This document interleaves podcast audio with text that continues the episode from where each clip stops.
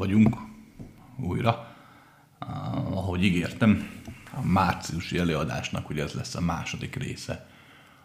Most sem fogok tudni minden kérdést válaszolni, mert nagyon sok kérdés volt, de azért még egy jó pára szívesen. Um, annak, aki nem tudná, hogy a kérdésekre válaszolok, amiket interneten, leginkább e-mailbe szoktak nekem elküldeni. Maga az eladás mellett egyszerű, felolvasom és válaszolok rá már, ha tudok.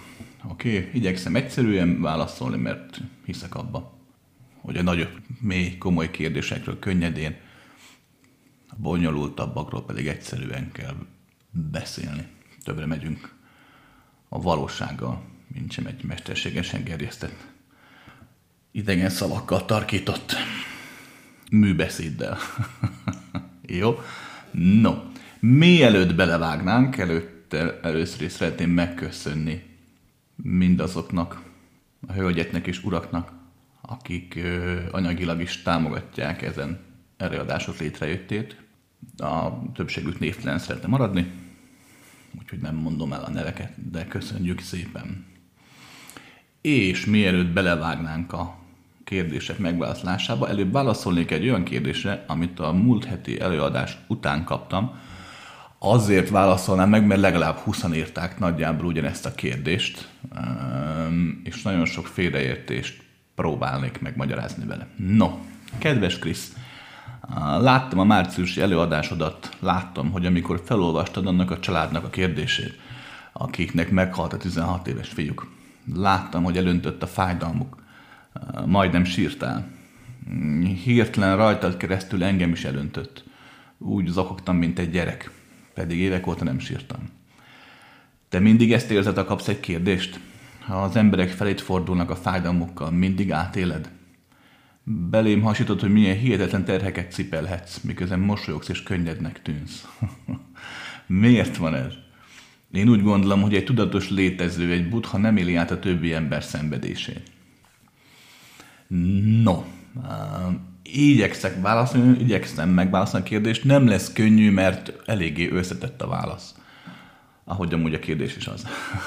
um, nagyjából kétféle típusra lehet osztani azokat az embereket, akik valamilyen szinten segíteni próbálnak a, az emberi lélek, a létezés kiteljesedésében, fejlődésében fogalmazunk így. Vannak a klasszikus tanító, mester és egyéb típusú emberek, akik tudással, lexikális tudással, vagy technikai gyakorlati tudással segítenek, akik meghallgatnak, akik próbálnak bölcseket mondani, akik próbálják az életedet egy számodra megfelelő irányba terelni.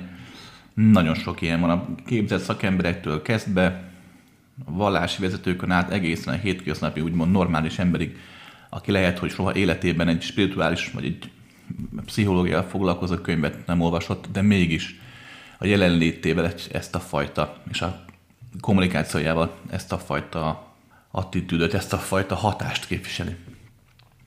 És nagyon fontos, hogy ők vannak, mert nagyon sokat segítnek a kereső embereknek. De a csapat másik fele ők is csinálják ezt, de ezen túl, mivel a valóságban valóságot élik, nem is jó szó, mivel a valóság a valóságuk, igen, ez a helyes kifejezés. Ezért a technikákon és a bölcsességeken túl a jelenlétükkel segítik a legtöbbet. Mert igenis az emberek problémáinak a 10%-a az, ami technikával bármilyen trükkel megoldható, feloldható, a 90%-a nem, mert nem is nagyon tudnak róla vagy ha tudnak is, nagyon csak halványan, nagyon nehezen értik meg. Ezért ezen második típusú segítők nevezzük így, ők a régi vágású motorosok, akik már régóta gyakorolják a szakmát, ezért nem csak a tudásukkal, hanem a lényükkel is képesek nagyon komoly, nevezzük így segítséget adni. Mégpedig ezt úgy teszik meg, hogy megélik az egységet. Ugyanis írtad, hogy ha az emberek felé fordulnak, akkor mindig előnte a fájdalom, a mások fájdalma. Figyelj ide, én és az a pár magamfajta, aki ilyen, mi tudjuk, hogy nincsenek mások, érted? Azért, mert idegennek tűnsz a számomra, vagy én a te számodra. Azért, mert külön testben élünk. Azért, mert sosem találkoztunk mondjuk fizikailag. Az nem azt jelenti, hogy mi nem vagyunk egyek, hogy közöttünk távolságban, ezek csak látszalagos távolságok. Nincsenek mások. A mások ember fájdalma az, az mindenki. Csak mivel az emberek el vannak egymástól korlátokkal zárva, hál' Istennek, megjegyzem, hiszen látod, gondolj bele mindenki fájdalmát, örömét, mindenét átélnéd, hát nem bírnád ki, megbolondulnál tőle.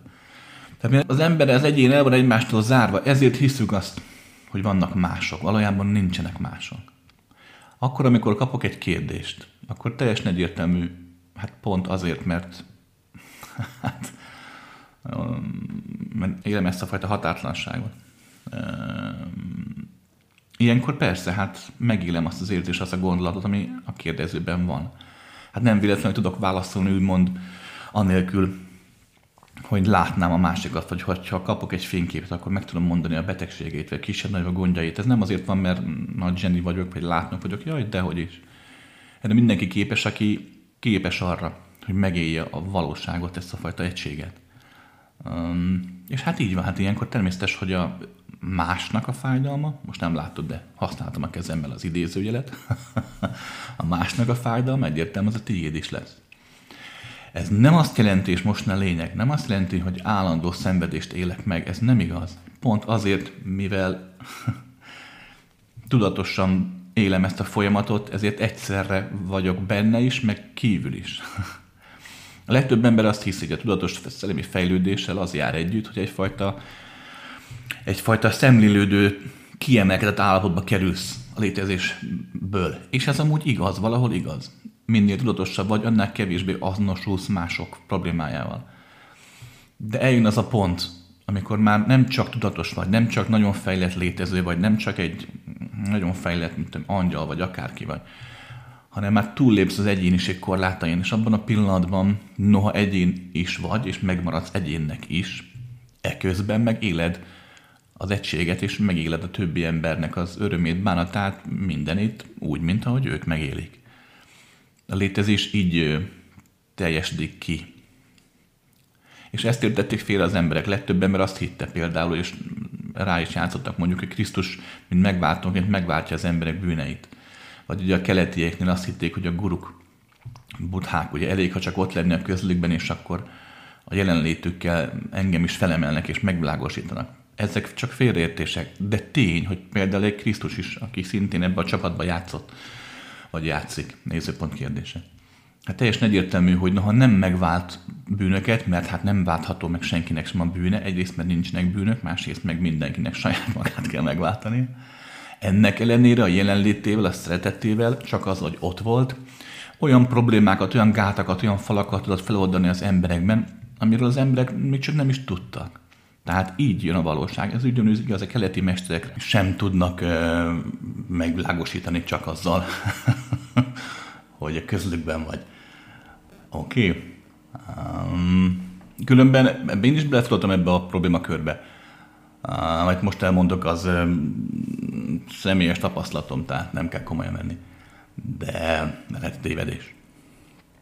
De amikor először kezdtem úgy túl fogalmazni, hogy először, túlhaladni a, fizikai létezésen, hogy feltűnt, hogy azok a tudatok, vagy lelkek, vagy nem ez, hogy akarod, mindegy, akik noha még a fizikai világhoz kötődnek, de már azért nem, tehát nem testesülnek meg az anyagban, azok mennyivel jobban tudnak szeretni, fogalmazunk így, tisztábban, hatátlanabbul, ego nélkül tudtak szeretetet megélni sokkal intenzívebben, nagyobban, ragyogóban, mint mondjuk az emberek és ahogy hogy haladtam úgy tovább, és összefutottam nagyobb, kiterjedtebb én entitásokkal, akik úgymond fejlettebbek voltak, mint az előző fogalmazunk így dimenzióban lévők. Azt vettem észre, hogy mintha egyre kevésbé tudnának szeretni. Ahogy egyre tudatosabb, fejlettebb lett egy egyén, egyre inkább távolodott mindentől ebben a, ugye, ebben a nem azonoslok semmivel típusú létezésben létezett egyre hidegebb lett, úgy tűnt, mintha tényleg, mintha egy jégcsap lenne. És azt mondtam, hogy valami baj van, tehát hogy valami nem jól működik a rendszerben. De hát dehogy nem, mert ahogy ezek a nagyon fejlett, nagyon hatalmas, tudatos lények és tovább fejlődtek, fogalmazunk így, egyszer csak elérték a tűnek a hegyét, érted? A tudatosság tűjének a hegyét, azt az egy pontot. És ha egy pont, ha végtelenül egy pontba fókuszálod magadat, akkor végtelen egy ponton keresztül végtelen-végtelen tudsz megélni. Magyarán a fejlődés, a növekedés, a határtlanság egy fokán eljutsz oda, hogy tudatos vagy, ezáltal nem azonosulsz semmivel, de mégis élsz egyfajta kiterjedtséget, mégis átéled az egységben mindenkinek a problémáját, boldogságát, örömét, fájdalmát. Érted? Tehát egyszerre valóban az ember megél, mind az ember. Tehát egy ilyen egyén, aki így létezik. Az tényleg az egység miatt tényleg átéli a te fájdalmadat is, meg másokét is, a örömét is, bánatát is, mindent. De közben azért önmaga marad. Nem, nem élek meg nagy szenvedéseket folyamatosan. Tény, hogy, hogy azért van, amikor van, amikor úgy megüt azoknak a fájdalma, akik hozzám kapcsolódnak, de vagy rajtam keresztül is léteznek, itt és most. De ez ne tántorítson el, bátran kérdez nyugodtan. Azért vagyok, hogy tudjak válaszolni. Oké? Okay?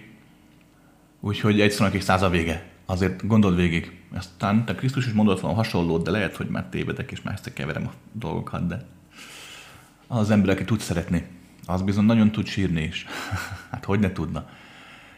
Hiszen a szeretetben feloldódnak a korlátok, azok a korlátok, amik hála a jó Istennek, hogy elválasztják az embereket egymástól.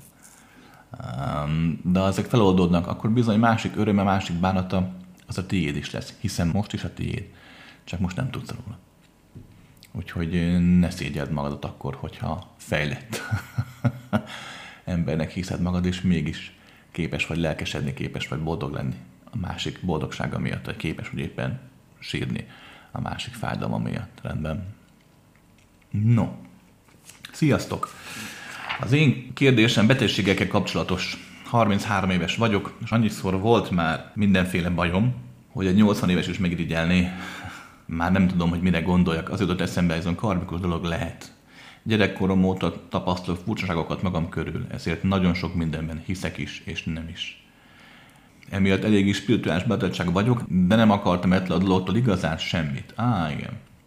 Az élet viszont mindig úgy hozta, hogy a betegségek által valahogy vissza kellett térjek a spirit dolgok felé. Nem igazán értem a kapcsolódást, de azt tudom, hogy valami van, csak én nem értem. Hm. Én azt érzem, hogy nekem most a materiális dolgokat kellene jobban tapasztalnom, és nem tudom összegyeztetni az érzéseket, a történéseket. Na figyelj ide, szerintem is jól látod a helyeztet, megéri a materiális dolgok felé figyelni. Miközben azért megmaradsz magadnak, aki meg ugye túlmutat az anyagon. Emberek, te, mint te, nem véletlenül fókuszálsz most ide.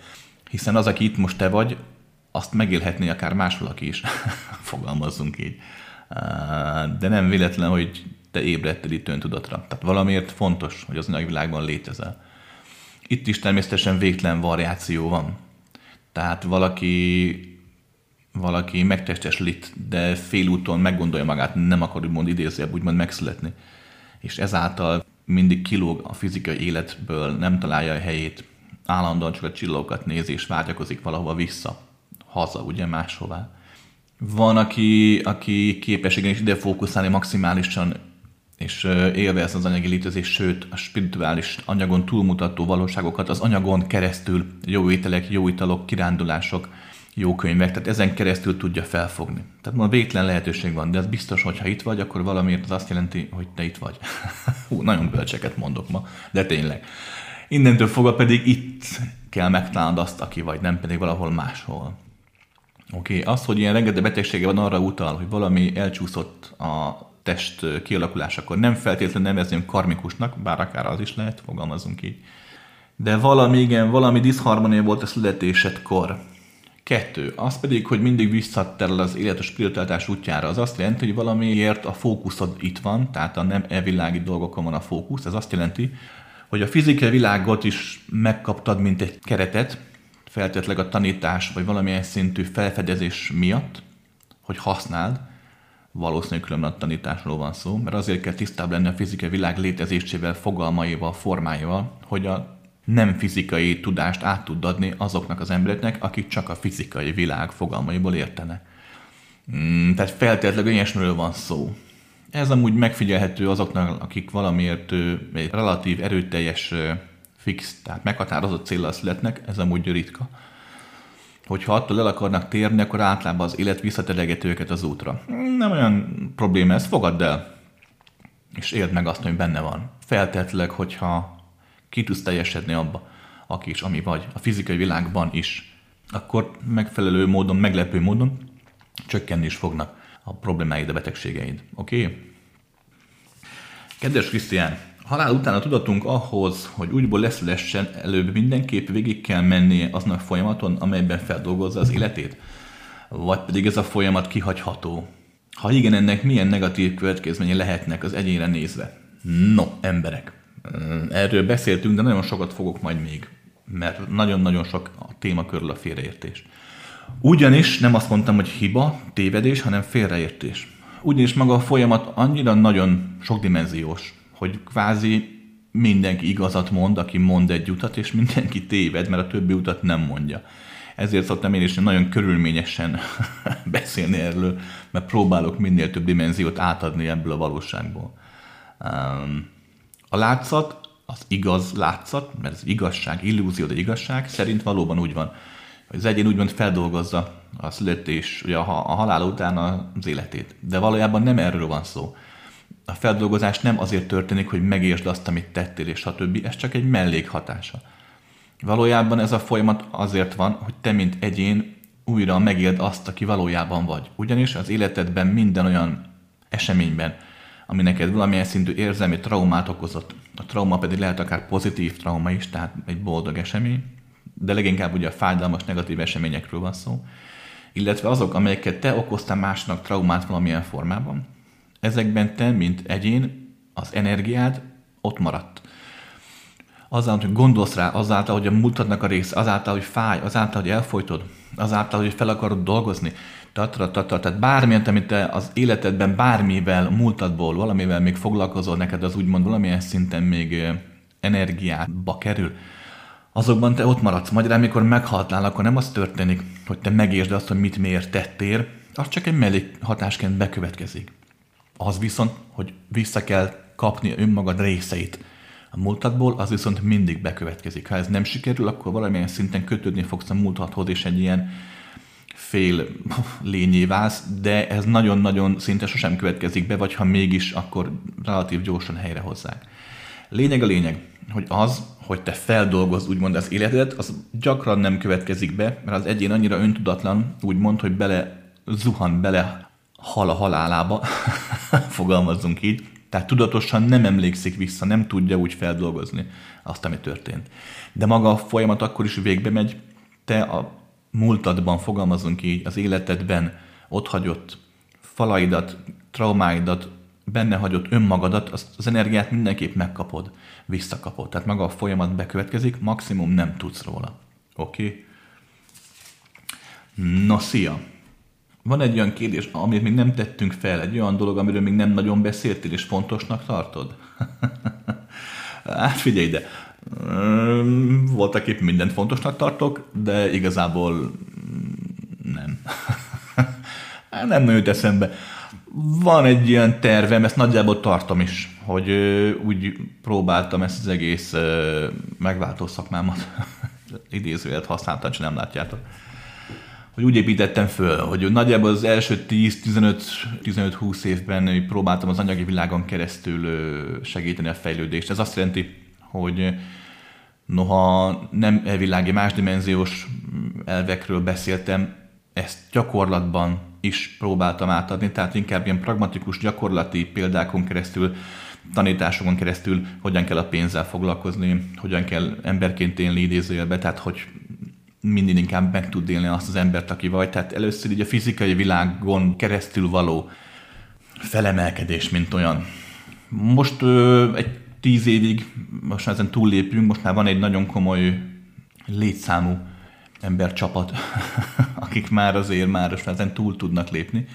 Velük már a tudatosságon át, keresztül a jelenléten át, hogy ez a végtelen, határtlan szeretet felé teszem a hangsúlyt, mert most már az következik, határtlan szeretetben lehet a végtelent jelent élni, és azáltal lehet valóban szabaddá válni. És a utolsó majd 5-10 évben pedig próbálom majd egy halálon keresztül mm, átadni a végtelent, mert ugye hát az a kapu, az a kulcs neked, aki itt élsz a Földön, hogy a halálodban minél tisztábban, minél tudatosabban tudjál létezni, változni és fejlődni, hogy szabadon dönthess arról, hogy itt a fizikai világban, vagy éppen máshol szeretnél megtestesülni. Oké, okay, fogalmazzunk így. Szió Kriszt, meddig tart az ego határa, és honnan kezdődik az őrültség? az őrültség az nagyjából akkor kezdődik, amikor azt hiszed, hogy normális vagy. Na, akkor biztos bolond vagy. Ugyanis tudod, van a klasszikus mondás, az őrültek nem mondják magukról, hogy ők őrültek. Ez amúgy nem igaz, ismertem olyan őrültet, aki mondta magáról, de, de dumának jó. Figyelj, akkor vagy őrült, amikor nem tudod, hogy ki vagy. Persze. Amikor tudod, hogy ki vagy, akkor vagy igazából, hát akkor talán hazudós. Figyelj, viccelek. Az őrülteknél az az egyik legjellemzőbb, hogy folyamatosan változnak a határaik. Tehát nem, nincs egy stabil, relatív stabil énképe. Adott helyzetre teljesen máshogy reagál egyik pillanatban, mint a másik következő pillanatban. És nem azért, mert játszik, hanem azért, mert valóban a határai képlékenyek, és hol megszlárdulnak, hol elernyednek. Az ego határai általában relatív fixek, kézzelfoghatóak. Épp ezért nehezen változik, és hogyha megváltozik, épp ezért nehezen kezdő a változást. Ezért azt, hogy az őrültnek az egója kvázi úgymond eltűnt, vagy pontosabban folyamatosan változó egója van, folyamatosan határokon keresztül, hogy változik az egyén. Hogyha mindig minden érzést, gondolatot és um, benned lévő, halványan átfutó kis villanásokat is komolyan veszel, akkor gyanakodhatsz, hogy őrült vagy. A könnyedség az nem az őrültekre jellemző. Oké. okay. Kedves Krisztián, létezik-e más földön kívüli civilizációkban is a szerelem érzése? Van erről valami információd? Igen, és igen. Mind a kettő, igen. Vár, megjegyzem, hogy az egy-két, azon a adott dimenziókban, vagy ilyen bolygókon, ahol én valamit tapasztaltam, és hogy megmaradt az emlék, vagy föl tudom idézni az emléket, mert éppen most is tapasztalom mondjuk, um, ott a szerelem azért mindenhol mást jelent. De valahol igen, ez a fajta határtlan megélés az több helyen is létezik, mert a szerelemben végül is, ami szerelem nem egyelő azzal, amikor szenvedsz és fáj, és kergeted a másikat, és üldözöd, és bele akarsz halni azért, mert nincs veled, hanem amikor tényleg az ember éli a határtlanságot, ezt a fajta ragyogást, ezt a fajta egységet egy másik emberen keresztül mondjuk, mert az teljesen mindegy, hogy egy emberen keresztül élsz meg szerelmet, vagy magát a szerelmet éled meg szerelemnek, és a szerelem a te szerelmed. Mindegy. Ez más, igen, más dimenziók, más bolygókon is láttam hasonlót. Igen, igen, igen. A szerelem az egyik legjobb eszköz arra, hogy az egyén túlépjen a határaim. Tehát elengedhetetlen fogalmazunk így, hát nem is elengedhetetlen, de nagyon jó dolog arra, hogy az egyén spirituálisan, lelkileg szellemnek fejlődjön. Uh, sziasztok! Szeretnék kérdezni a női rák, mióma és egyéb hormonális betegségekkel kapcsolatban. Mivel én magam is átestem egy rossz illatú métes rákon, pedig a családunkban egyik ágon sem volt senkinek. Néhány hét alatt 15 nővel beszéltem a kórházon kívül, akinek hasonló női baja volt, mint nekem. Hogy lehet ennyi női betegség testileg? Ez lehet a sok hormontól, ami az étlekben van? Lelkileg, szellemleg zajló folyamatok ennyire megbetegítenék a nőket? Um, ó, ez összetett folyamat. Egyrészt, hát igen, azért a, ma rengeteg méreganyag kerünk, nem csak az ételekben, a levegőben, hát mindenhol. Sokszor egy abszolút ártalmatlanak tűnő háztartási gépnek is van olyan rezgés, olyan frekvenciája, ami például okozhat ilyenfajta sejt elváltozásokat. Mm, de azért sokkal markánsabb a probléma az a, a lelki-szellemi oldal. Figyelj ide, kvázi úgymond a rákos sejt, mint olyan, az benne van minden emberben, csak kell valami hatás, ami beindítja. Ez lehet egy fizikai hatás is, mondjuk egy sugárzás, de inkább lelki-szellemi hatásokról van szó. Nem volt kevesebb méhnyakrákos nő régen sem, mikor mondjuk a levegő nem volt ennyire mérgezett, vagy mikor az étlekben nem volt ennyi hormon. Ugyanis a probléma a nőknél sokkal inkább a lelkükben, a fejükben keletkezik. Ugyanis a legtöbb nő egyszerűen nem éli meg a saját nőiességét. És itt most nagyon fontos a következőt elmondani. Nem arról van szó, hogy van egy olyan nagybetűs nő, amit az okos emberek elmondják, hogy hogyan kell, az okos nők, okos férfiak. Ez minden meglepődő különben, mikor egy okos férfi elmondja a nőknek, hogyan kell nőnek lenni. Vajon honnan tudja? Tehát nem arról van szó, hogy van egy nagybetűs nő, akivé neked vállott kell. Úristen, dehogy, épp ezért vannak ezek a betegségek. A következőt kell megérteni. Minden nő egyéni egyéniség. Minden férfi egy egyéni egyéniség. Mindenkinek meg kell találni minden nőnek, minden férfinak és a saját maga nemiségének a formáját, a saját maga nőiességét egy nőnek, és a férfinak a saját maga férfiasságát.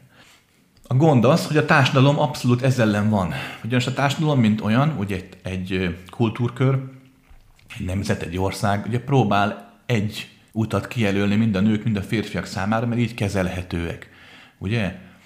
A szokásokkal, a kulturális társadalmi tradíciókkal, amik nem mondom, hogy rosszak, hanem arról van szó, hogy nem mindenkire húzhatók rá. Mert igenis van olyan nő, aki tényleg úgy nőjes, hogy ő monogám, és élvezi a családanya szerepét. Még van olyan nő, aki úgy önmaga, és úgy valódi nő, hogy poligám, és azt élvezi, hogy szabadon száll, táncol a világban, és boldogan él, amíg meg nem hal. Van olyan nő, aki úgy tud kiteljesedni, hogy dolgozik. Van olyan nő, aki úgy tud kiteljesedni, hogy nem, nem dolgozik, inkább otthon van, művészkedik. Értitek? A legtöbb gond azért van most, és ez nem csak mondom most, de most kifejezetten, így női területen, hogy olyan dolgot akarnak ráerőltetni a mai nőkre, amit nem lehet egyszerűen megtenni. Mégpedig ezt, hogy kitalálják azt, hogy milyen a mai modern nő. Pont most hallottam a szlogen, nagyon borzalmas, amúgy nagyon tetszett, egy modern nő az élet minden területén megállja a helyét. Na most ezt az ostobaságot tolják bele a nőknek a fejébe, miközben ez lehetetlen, mert senki, a jó Isten sem tudja megállni a helyét az élet minden területén. Mutass már nekem egy zsenit, vagy bárkit, aki képes arra az élet minden területén, munkában, otthon, barátok között, önmagában belül, a hitében, fizikai munkában, sportban, lelki, szellemi munkában, úristen, hát hogy? Hát nincs olyan ember a földön, aki az élet minden területén ő a király, te jó Isten. Na jó, talán Chuck Norris lehet. Igen, talán ő lehet képes arra, hogy az életben a legerősebb férfiként, még a legerősebb női címet is birtokolja, de Chuck Norrison kívül senkinek sem megy. Értitek? Lehetetlen elvárások elé állítják a nőket, elképesztően lehetetlen elvárások elé ahelyett, hogy hagynák, hogy megtalálják saját magukat. Mert mindenki egyéni nőként tud valódi nő lenni, nem pedig beállni a sorba. Nem olyan rég láttam egy filmet, ilyen kalandfilm volt, tehát semmi extra, de egy, hát látszott rajta, hogy egy ilyen kicsit fanatikus feminista hölgy csinálta, és egyszerűen nem értettem, hogy a főszereplő lány hogy lehet nőies attól, hogy lehet öntudatos nő attól, hogy állandóan mindenkivel beleköt, mindenkit próbál megverni, mindenkit leköbdös, mindenkivel káronkodik, undorítóan beszél. Tehát nem értettem azt, hogy mitől lesz valaki nőies, öntudatos nőies, azért, mert agresszív.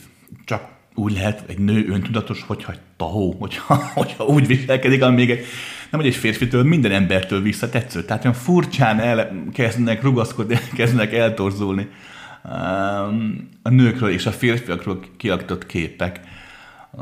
De lényeg lényeg, hogy mindaddig, amíg egy nő nem tudja megélni azt a nőt, aki, aki valóban ő, és nem pedig azt, akit még elvárnak tőle, addig eh, diszharmonikus folyamatok indulnak be benne. És ha adott terület valamiért mondjuk gyengébb, vagy túlságosan sok rajta a trauma, akkor az adott területen, ugye, és ezek a nőiesség szervei, az a területen megint lesz fajta változás, egyfajta kóros elváltozás. Oké? Okay?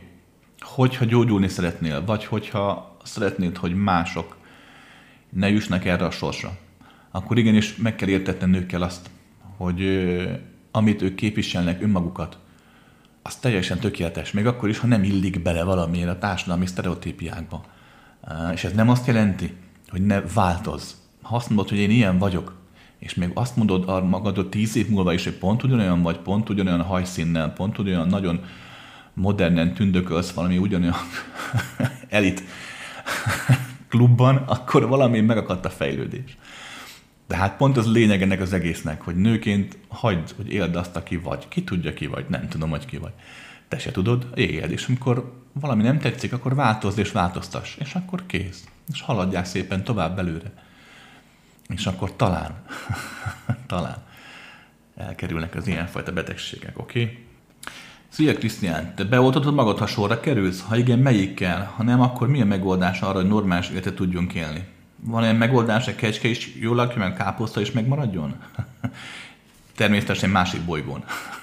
hát figyelj, de ilyen megoldás nincs.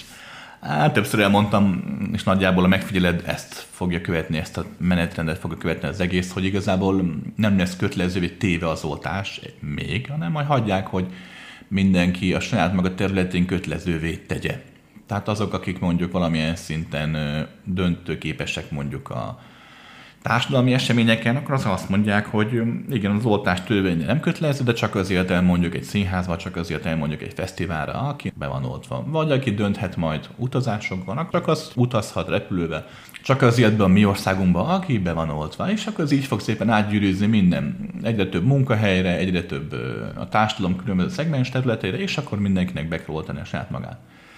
Itt szeretném hangsúlyozni ugye a következő a kérdés, és mindig ezt mondom el, nem az számít, hogy kinek van igaza, hogy most tényleg az oltásban ott van a méreg, és az emberiség belepusztul, vagy teljesen csak egy ártalmatlan segítő oltás, hogy megmentse az emberiséget ugye a vírustól, hanem az a kérdés, hogy ezen miért kell így gondolkodni, hogy miért szakad két része az emberiség, mi van itt valahol a mélyben, ami ennyire megosztja az embereket, és ezt nem lehet ráfogni ezt arra, hogy az egyik tábor hülye, ugye mondja a másik tábor az egyik táborra. Tehát többről van itt szó, emberek sokkal-sokkal többről, mint emberi elmével fel lehetne fogni. no. Kedves Krisztián, idén már hallgatlak téged, és az a kérdés motoszkál bennem, hogy a céljaim között szerepel a családalapítás, de valamiért ez még mindig nem valósult meg. Jelenleg is most épp egyedül vagyok, és igazából azt kell, hogy mondjam, megvan mindenem kivéve a család. 47 éves vagyok, és még szerepel a terveim között a gyermekvállalás. Mi lehet ennek az oka? Hát az, hogy még szeretnél családot. Emberek, hát ne vicceljétek már. Egy családban teljesen máshogy tudsz megtestesülni, mint család nélkül. Család nélkül is lehetsz egész, családban is lehetsz egész, de teljesen más egész leszel egyedül, és másfajta egész leszel családostul. Hát hogy ne? Azért egy gyermek, egy férj vagy egy feleség, közös élet, um, azért az különleges élményeket fogadni, és nem mindig, nem mindig boldogakat, de különlegeseket. Hát hogy a fenében? Feltehetőleg benned van ez a fajta rezgés, ez a fajta energia, hogy megtestesülj ilyen formában is. Ne, ne hagyd ki, ha rám hallgatsz. Mindenképp adja neki egy esélyt. És ö, próbálj minél, ö, minél befogadóban állni mind maga mondjuk a leendő apa megtalálásához, mind pedig utána a folyamathoz. És meglátod, hogy, hogy jó lesz. Jó? Ne hagyd ki. No, kedves Krisztián, nagy szeretettel köszöntelek. Olyan gondom van, hogy ideje elvesztettem az élet örömét, ami régen olyan sokat adott nekem. Sok minden történt mostában velem, az elmúlt időszakban nehezen dolgoztam fel. Úgy érzem néha élni sincs kedvem, mert sok nehéz van az életemben sokszor úgy érzem, sok téren elbuktam, apróságoknak sokszor nem is ülök igazán, csak egy álmos, hogy mögé rejtem az egészet. Szeretnék visszaállni önmagamhoz. Na figyelj ide! Egyrészt, ha konkrétumot szeretnél, tehát hogy rólad neked mondjak valami kézzel foghatót, akkor kérlek, hogy írjál már egy e-mailt, és küldjél vele egy fotót. Sokkal könnyebben mm, rá tudok hangolódni, hogy van egy fotó rólad. Vagy életben, ha találkozunk, de hát most nem tudunk találkozni. Um, kettő. Nagy általánosságban el tudom mondani neked azért az alapokat. Um, igen, hát arról van szó, hogy emberként megszületsz. Elkezdesz növekedni, fejlődni. Ugye azért vagy itt a fizikai világon fogalmazunk, hogy azért fókuszálsz ide, hogy a fizikai világot éld. Magyarán 3-4-5 éves korod körül egyre több energiát, élményt, örömöt, boldogságot, ingert kapsz a fizikai világból, mint sem a belső világodból ez a folyamat 7-8 éves korodra, mire mész a suliba, befejeződik, akkor már a gyerekek szint alig emlékeznek az álmaikra, többségében. Akkor már a gyerekek igénylik azt, hogy nem egyedül ülnek, és csak úgy bámulnak ki a fejükből, hanem már állandóan pörögnek. Fizikai ingerekre van szükségük, családtól, barátoktól, tévé, számítógép, stb. Ez a folyamat abszolút megerősödik, hogy kisiskolássá, majd kamasszá válsz, a szerelem, stb. Tehát, tehát, igen, megszokod azt, hogy mindaz az élet, amit te vagy, az csak a fizikai világgal egyenlő. Elveszel valahol benne. Mert te, aki valóban meg tudná élni a fizikai világot, eltűnsz. Ugye? Mondtad is, nem tudsz örülni az élet apró örömeinek. Ez azt jelenti, hogy te az egyén, aki vagy, már nem tudsz megállni egy pillanatra, és csak megélni azt, ami éppen van. Hogy éppen süt a nap, vagy éppen borús az idő. Hogy éppen a gyerekek alsznak, vagy éppen rajcsúroznak és rohannak. Oké? Okay? Ez azért van, mert igenis, ha valaki csak a fizikai világtól teszi függővé önmagát, a jó érzését, akkor ha a fizikai világ nem úgy alakul, ugye, nem ad jó érzést, mert mostani nem nagyon tud adni, akkor ez ezzel jár. Egyfajta depressziós állapotba kerülsz. A következőt lehet tenni. Emberek, vegyük észre a következőt. Az van nekünk, amit mi magunknak megengedünk. Tehát, hogyha kint éppen feszültség van, ha kint nem mehetek ki az utcára, akkor is belül azt tudom megélni, amit meg tudok élni. Tehát igenis, ülj le, igenis élvezd azt, hogy vagy. Egy jó könyvvel, egy jó filmmel. Igenis, nézd meg a gyerekeidet, hogy ott rohangásznak. Nehéz, persze, hogy nehéz. Lehet, hogy holnap nem tudsz neki mit adni. Ez igaz? Enné adni. Igaz? Igaz, persze, hogy igaz. De attól még mi a valóság? A valóság az, hogy szereted a gyerekeidet, nem? És ők is szeretnek téged. Tehát figyelj oda erre. Igenis leültök az asztalhoz, és nem tudsz nekik hatfogásos ebédet adni, csak kétfogásosan. De ott vagytok egymásnak, és tudtok figyelni arra, hogy egységben vagytok, és szeretetben tudtok létezni. Akkor az életetek a szeretetben fog eltelni. És tudom, hogy kicsit dagályosan hangzik, de attól még így van. Attól még így van. És ez nekem gyerekkoromban is működött, mikor én voltam gyerek. Emlékszem, ültünk a sötétben az asztalnál, és tök jól megvoltunk a rádió szólt, nem volt se tévé, se semmi, zsíros kenyeret ettünk, mert attól az volt. Tehát, de maga az élet gyerek, gyerekek szemével nézve boldog volt, mert éreztük hogy a szülőket, éreztük, hogy ott vannak az erőt. Úgyhogy igenis megteheted azt, hogy ha valóságra figyelsz, mert nézd meg, mi a valóság. Meg tudod írni ezt a levelet, intelligens vagy, okos, értelmes. Feltétleg egészséges is írtad, hogy 35 éves vagy, hát akkor előtted az élet, most vagy a csúcson, a következő 20 évig a csúcson lehetsz. Mitől szenvednél? Oké, okay. attól szenvedsz, hogy az életednek a szenvedés részével azonosulsz. De valójában te több vagy ennél, sokkal-sokkal több. Vedd észre azt is. Rendben van. No. A Szervusz Krisztián. Négy napja elveszítettem a jobb szememből az életet, magyarul félig megvakultam. Nagyon nehéz ezzel most mit kezdenem pár szót mondal nekem arról, hogy mit gondolsz erről? Na figyelj ide, először is mindenképp azonnal orvosokat és mindent vessél be, aki ért hozzá. Nézzék meg, mi a probléma, keressék meg az okát. Millióka lehet, mind testi, mind lelki szinten. Figyelj ide, neked is azt mondom, egy e-mailt írjál már rá, kérlek, jó, egy fotót melléken mellé, és akkor tudok meg konkrétat mondani, remélhetőleg. Tisztelt Krisztián, a képességed kapcsán szeretnénk tájékozódni tőled. A kérdésünk a következő. A szellemtérben a megfelelő képességeinkkel, aminek tudatában vagyunk és éljük, a mindenség használ és a fejlődésre való teremtésünk tényleg az emberi faj fejlődését szolgálja? Uh, igen, igen. Minden, amit tudatosan létrehozott, teremtesz, mind bent, mind kint, minden, ami, amit úgymond fantáziát termékének gondolsz, minden érzés, minden gondlat, amit tudatosan megteszel, az az emberiségnek, a globális emberiségnek, sőt, még a nem emberi fajoknak is, illetve a nem testben lévő létezőknek is a fejlődését szolgálja. Hiszen egyek, egyek vagyunk, miközben különbözünk is. A tudatosságod megadja a különbözőségnek a fényét, még a szereteted megadja az egységnek a fényét, oké? Okay? Úgyhogy csináljátok csak, haladjatok szépen. Kedves Krisz, van egy kérdés, ami hónapok óta foglalkoztat, és nem találok rá választ. Azt láttam, hogy beavatkoznak az életünkbe, és mindig csak igazodni és reagálni tudok az eseményekre. Csak nézni tudom, hogy elveszik a szabadságunk, és egyre több korlátok közé szorítanak minket. Ég bennem a tetvás, hogy tegyek ellene, de mégiscsak a tehetetlenség is az, amiatt düh marad. Szerinted mi lenne a legjobb megoldás? Neked kell eldönteni. Emberek, meglátjuk, hogy mit hoz a változás. Az tény, hogy ugye a világon egyre több és több helyen ugye mm, egyre nagyobb és nagyobb tömegek eh, próbálnak ugye változtatni ezen az egészen. Ez persze ugye próbálják eldugni a hírek mélyére, de, de hát egyre több országban hatalmas tüntetések vannak, az emberek ugye lázadnak a szabadságjogok korlátozásai miatt. Megjegyzem, hogyha tényleg arról van szó, hogy a szabadságjogot akarják korlátozni, akkor csak ezen egyetlen úton lehet megtenni, hogy azt mondják, hogy azért korlátozzuk a szabadságot, hogy másoknak az életét megmentsük. Én is így csinálnám különben, hogyha a világ uralma törnék. Még így ebből talán, de nem adok ötleteket, mert így is lehallgatnak, és állandóan visszajönnek az ötleteim a világból. Viccelek, csak viccelek. De tény és való, gyakran megfigyeltem, hogy mondtam valamit egy adás, és két hét múlva, mint a német kormány, azt a döntést hozta meg, amit tőlem hallott. Szerintem a Bundestagban valaki lehallgat.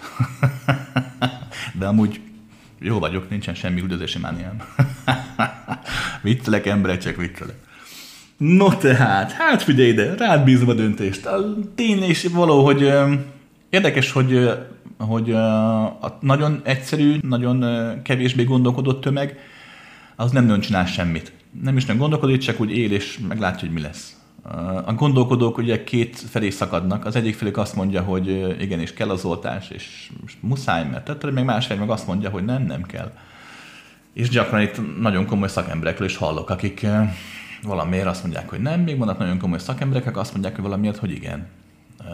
És igen, megfigyelhető egy fajta folyamat a politikában is. Hogy a elismert elfogadott politikusok, azok nagyon erőltetik ezeket lezárásokat, még a szakadárok, akik valamiért nem állnak be a sorba, azok meg azt mondják, hogy ők nem erőltetik a lezárásokat, sőt, nem olyan rég nyilatkozott egy országnak ugye a vezetője, hogy őt megkeresték így mindenféle formákból, formákon keresztül, hogy nagyon sok pénzt ajánlottak neki, hogyha a saját országába is bevezeti az ilyen különféle lezárásokat. Tehát valaki meg, valaki meg ellenáll. Hm. Emberek, ez itt most a ti életetek, a ti világotok, a ti dimenziótok.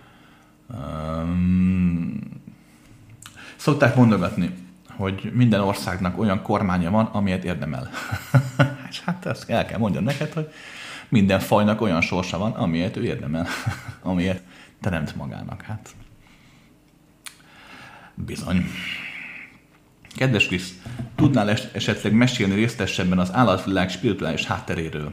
Többek között az alábbiak is érdekelnek. Mi történik velük a halál után? Esetleg belőlük is lesznek, lehetnek emberek? Vagy talán voltak is? mert egy nehéz kérdés, minden halál után kérdés nehéz, mert nagyon összetett. Próbálok értelmes választ adni, nem lesz könnyű.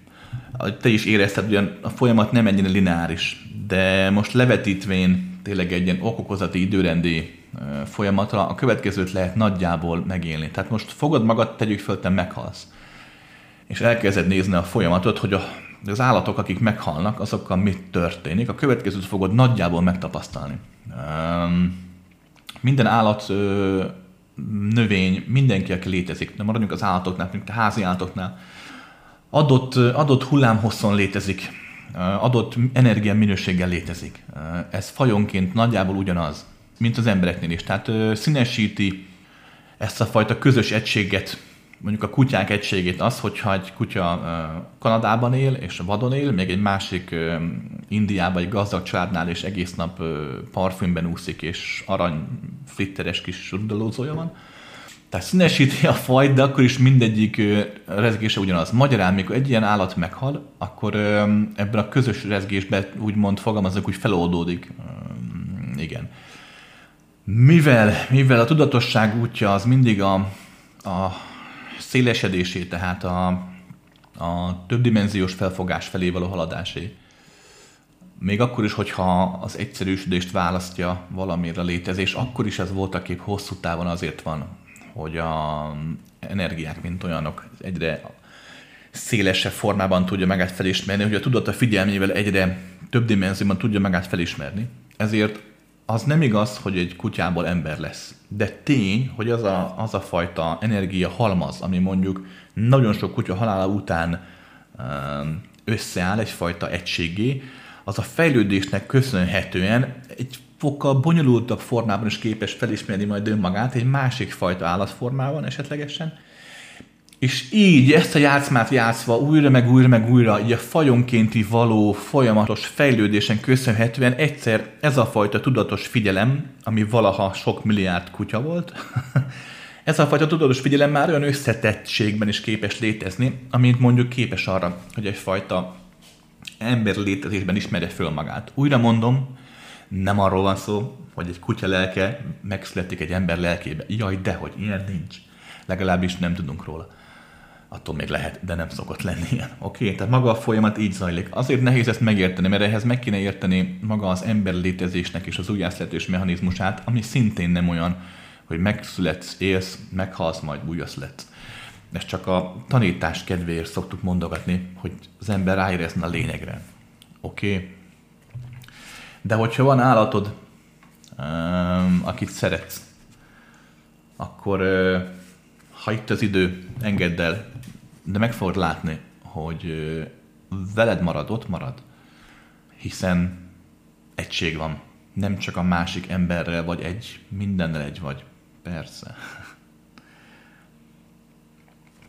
Szia Krisz! A spiriegő egyik rögeszmé nálam, hogy létezik ez a spiri fejlődés dolog. Ezzel távol tartom magamat a szeretet állapotától, mert sosem vagyok, lehetek elég jó magamnak. Hogyha vannak gondolataid arról, hogy valójában létezik a spiri fejlődés, melyek azok a gondolatok, és hogyan a legkönnyebb ezt a hiedelmet túlnőni? Hát nagyon egyszerű, fejlődj. és akkor nem kell gondolkodnod róla. Érted? Azért gondolkozz róla, mert nem csinálod. Csináld, csak éld, csak hagyjad. És az is fejlődés a gondolkodásról való leszokásról, hogy gondolkozzon róla, oké? Okay? És meg a következőt kérlek, ne ítéld meg magad, könyörgöm. Ne, ne tedd ezt. Hagyjad, hogy létezzél, hogy változ, hogy fejlődj, hogy növekedj. Minél kevésbé agyalsz magadon, annál több lesz az örömed ebben az egészben. Rendben van. Szia Krisztián, kérdés a következő. Van nekünk egy hat éves kisfiunk, aki négy éves koráig a saját szobájában, a saját ágyában aludt. Ekkor beteg lett, megfázott, és megengedtük neki sajnos velünk aludjon. Azóta pedig sem erőszakkal, sem szívszóval nem lehet kitenni az ágyunkból. Feleségemre házas életünk a nullához közelít a fiunk, érz legjobban magát ebben a helyzetben, mi viszont szép lassan tönkre megyünk. Mit tanácsolsz, hogyan szóltathatnánk vissza a fiunkat a saját ágyába? Uff, hát figyelj ide, nem tudom neked megmondani, de mindenképp, mindenképp fontos, hogy visszamenjen a saját ágyába aludni. Ez nagyon fontos. Nem csak a házas életetek miatt, persze azért is, hanem ő miatta is. Lényeges, hogy egy gyerek megtanulja egyedül aludni, pláne egy hat éves kor körül. Én ismertem olyan embert, aki férfi létre még 30 évesen is anyukával aludt. Tehát vannak erre rossz példák ne engedjük ezt meg. Nem tudom a módját, mert nem ismerem annyira a fiatokat, meg titeket sem, de próbálkozzatok sok mindennel, és legyetek következtesek, és egyszerűen muszáj nektek megtanulnia. Ne engedd, nem tudom a feleséget, hogy áll a kérdésében, általában ebben az anyák az engedékenyebbek. Ne engedd, hogy, hogy megengedje. Igen, és ketten, mind a ketten egy akaratot képviseltek ebbe az ügybe, és egyformán együtt, egységesen képviseljétek azt, hogy menjen igenis a saját ágyába aludni. Ez nagyon fontos. Oké, okay, nem tudom neked megmondani, mi lenne a legjobb módszer, így nagy hirtelen, de próbálkozzatok, ne hagyd. Rendben van. Kedves Krisztián, egyszerű és konkrét kérdésem lenne. A srácról kaptam a címedet, akivel hadlában áll a kapcsolatunk, kb. három hónapja javasolt, hogy kérdezlek meg téged, miért nem megy. Nem tetszett az ötlet, de lám megteszem. Azt mondta, szoktál válaszolni. És lőntessék. Ja, igen, igen, igen, igen. Itt most a hölgy leírja a fiatalembernek a nevét. Um, figyelj ide, te Vivian, uh, kérlek, tedd meg azt nekem, hogy küldesz egy fotót magadról, a férfi ember tényleg ismerem különben, és akkor meg tudom neked mondani nagyjából konkrétan, hogy, hogy mi nátok a helyzet. És írtad a leveletben, amit most nem olvastam föl, hogy nagyon sokat írnál, amivel szétuntathatnál. Emberek, ez nem igaz. Hogyha hogyha írtok, nyugodtan lehet nekem sokat írni, tehát nem baj, hogyha érted a csendes don, a betegszik a, a leveled, az e tartalma, nyugodtan. És amikor magatokról írtok adott probléma kapcsán, akkor mindent nyugodtan írod le magatokról, tehát ez azt jelenti, hogy legkisebb apróságot is, ami számodra az agyad azt mondja, hogy nincsen köze a problémához, mi köze a problémának ahhoz mondjuk ehhez a párkapcsolati gondothoz, hogy tegyük azt, nem szereted a süteményt. De ha valami bevillan ilyen apró marhaság, és azt is nyugodtan írd le, oké? Okay? Jobban rá tudok hangolódni, jobban tudok segíteni, mint sem ha tényleg nekem kell kibányásznom a végtelenből mindent. Rendben? Írj egy e-mailt kérlek fotóval, és szívesen válaszolom. Kedves Krisztián, honnan tudhatjuk előre, szülők, hogy a gyermekeinknek melyik iskola lesz jó? A nagyobbik estében egy halasztást kértünk, ajánlottak is, mert bár ismerve az ABC-t és a számokat is imádja, angol is egyre többet beszél, de nem tudom segítene egy kis létszámú osztály, vagy inkább megbélyegezni. Férjem szerint az utóbbi. Na emberek, figyeljetek ide! Um, úgy van megszerkesztve a mindenség, itt ebben a szögletében az univerzumnak, hogy a jövő, mint olyan, létezik, és felfoghatatlanság ködébe burkolózik. Magyarán nem lehet tudni, hogy milyen tettnek mi lesz a következménye. Ez egyrészt piszokság, ha belegondolsz, hiszen vakon kell élned az életedet. Mész egy sötét erdőbe éjszaka, és be van kötve a szemed. szóval nem tudod, mit hoz a holnap. Másrészt viszont pontosan ezért egy csodálatos dolog, hiszen nem tudod, milyen tettek, mi lesz a következménye, és az a következmény neked mit fog majd hozni. És arra megint majd cselekszel, megint reagálsz, megint lesz következmény, megint nem fogod tudni, hogy abból te hova, hogyan és merre tudsz majd lépni tovább. Úgyhogy egyrészt egy átok, másrészt meg egy nagy áldás. Ez a fajta dimenzió felfogás. Nem lehet tudni. És persze sokan akarják tudni, sokan járnak jósokhoz, nagyon sokan gondolják is magukról, hogy ők jósok és tudják a jövőt, és igen, olykor-olykor rá lehet érezni dolgokra. Igen, ez így van. De azért minden pillanatodat nem fogod tudni előre, hogy, hogy mi fog történni a következő pillanatodban. Következő javaslom, intelligens embernek látszott te is, meg a félred is innen messziről, bízatok magatokban, oké? Okay? Figyelj ide, én úgy vettem észre, hogy a gyerekeknél például azért ez, hogy milyen iskolába mennek, ez ha nem is sorszerű, de azért, azért nagyon domináns, és, és általában nem is annyira a szülő döntése múlik. A szülő azt hiszi, hogy dönt, és közben meg már az egész le volt vajazva. Ugyanis a gyerekek nagyon sokat kapnak attól, hogy milyen iskolába fognak járni. De nem lehet tudni előre, hogy a gyermekednek mi a jó iskola, érted? Hiába hiszed azt te, hogy egy iskola jó, mert neked az jó lenne, így felnőtt fejjel, nem tudhatod, hogy a gyermekednek az valójában jó-e. Plusz azt sem fogod tudni előre, hogy ha gyermekednek most még jó is az iskola, mi lesz mondjuk két év múlva. Hmm. Ez ne örlődj. Amit most jónak látsz, jónak érzel, beszéltek meg, és aztán hagyjátok, hogy a gyerkőc megtalálja saját maga helyét, kialakítsa a saját maga kis világát, a saját maga kapcsolatait. Rendben, nem kell ide ehhez a kérdéshez szakembert megkérdezni. Bízatok magatokban. Ne felejtsd el, ti vagytok a apa és anya a gyerekek életébe. Magyarán ők fölvállalták ezt, mint ahogy ti is. Persze nem emlékeztek erre, de mindenki fölvállalja ezt valamilyen szinten, hogy bizony ők most az életük ö, sorsának alakulását bizony valahol a ti kezetetekbe teszik, mert nagyon is meghatározó az az első 10-15-18 év is még talán, hogy a gyermek helyett a szülők ugye mit döntenek.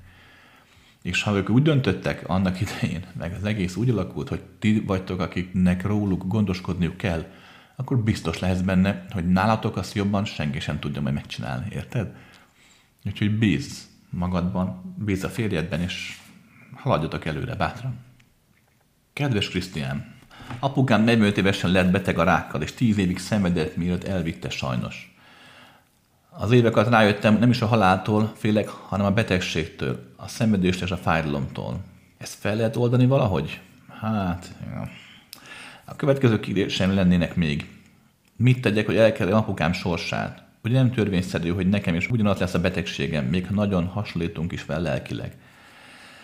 Kettő. Ha a rák végstádium miatt sok morfiumot, kábítást kap az egyén, tiszta tud-e lenni a tudata a halál pillanatában?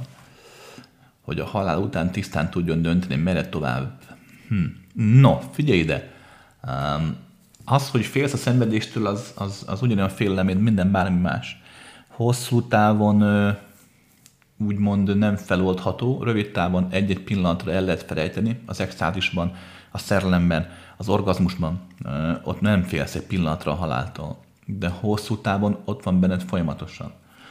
Hosszú távon csak úgy lehet feloldani ezt a fajta félelmet, mint minden más félelmet, egyfajta határtlan jelenlét megéléssel, amikor megéled azt, hogy a végtelenben végtelen van. Azt meg azt jelenti, hogy nem tudsz meghalni, azt jelenti, hogy a fájdalom is, mint olyan, noha örökkön létezik, te szabadon eldöntheted, hogy a te életedben létezzen, vagy ne létezzen. Oké? Okay? Mm, a első kérdésed, figyelj, de nem törvényszerű, hogy neked is ez lesz a sorsod. Még akkor is, hogy hasonló lelki beállítottságok vagytok. Emberek, nem azt számít, hogy ki milyen beállítottságú, hanem azt számít, hogy ki milyen beállítottságú lenne valójában. Érted? Van ember, aki agresszív, romboló egyénként is tökéletesen éli önmagát, mert ő belül is agresszív, romboló egyén, soha nem lesz rákos. Még van ember, aki klasszikusan a jó ember, tudod, szokták mondogatni, mindig a jó emberekkel történnek a bajok.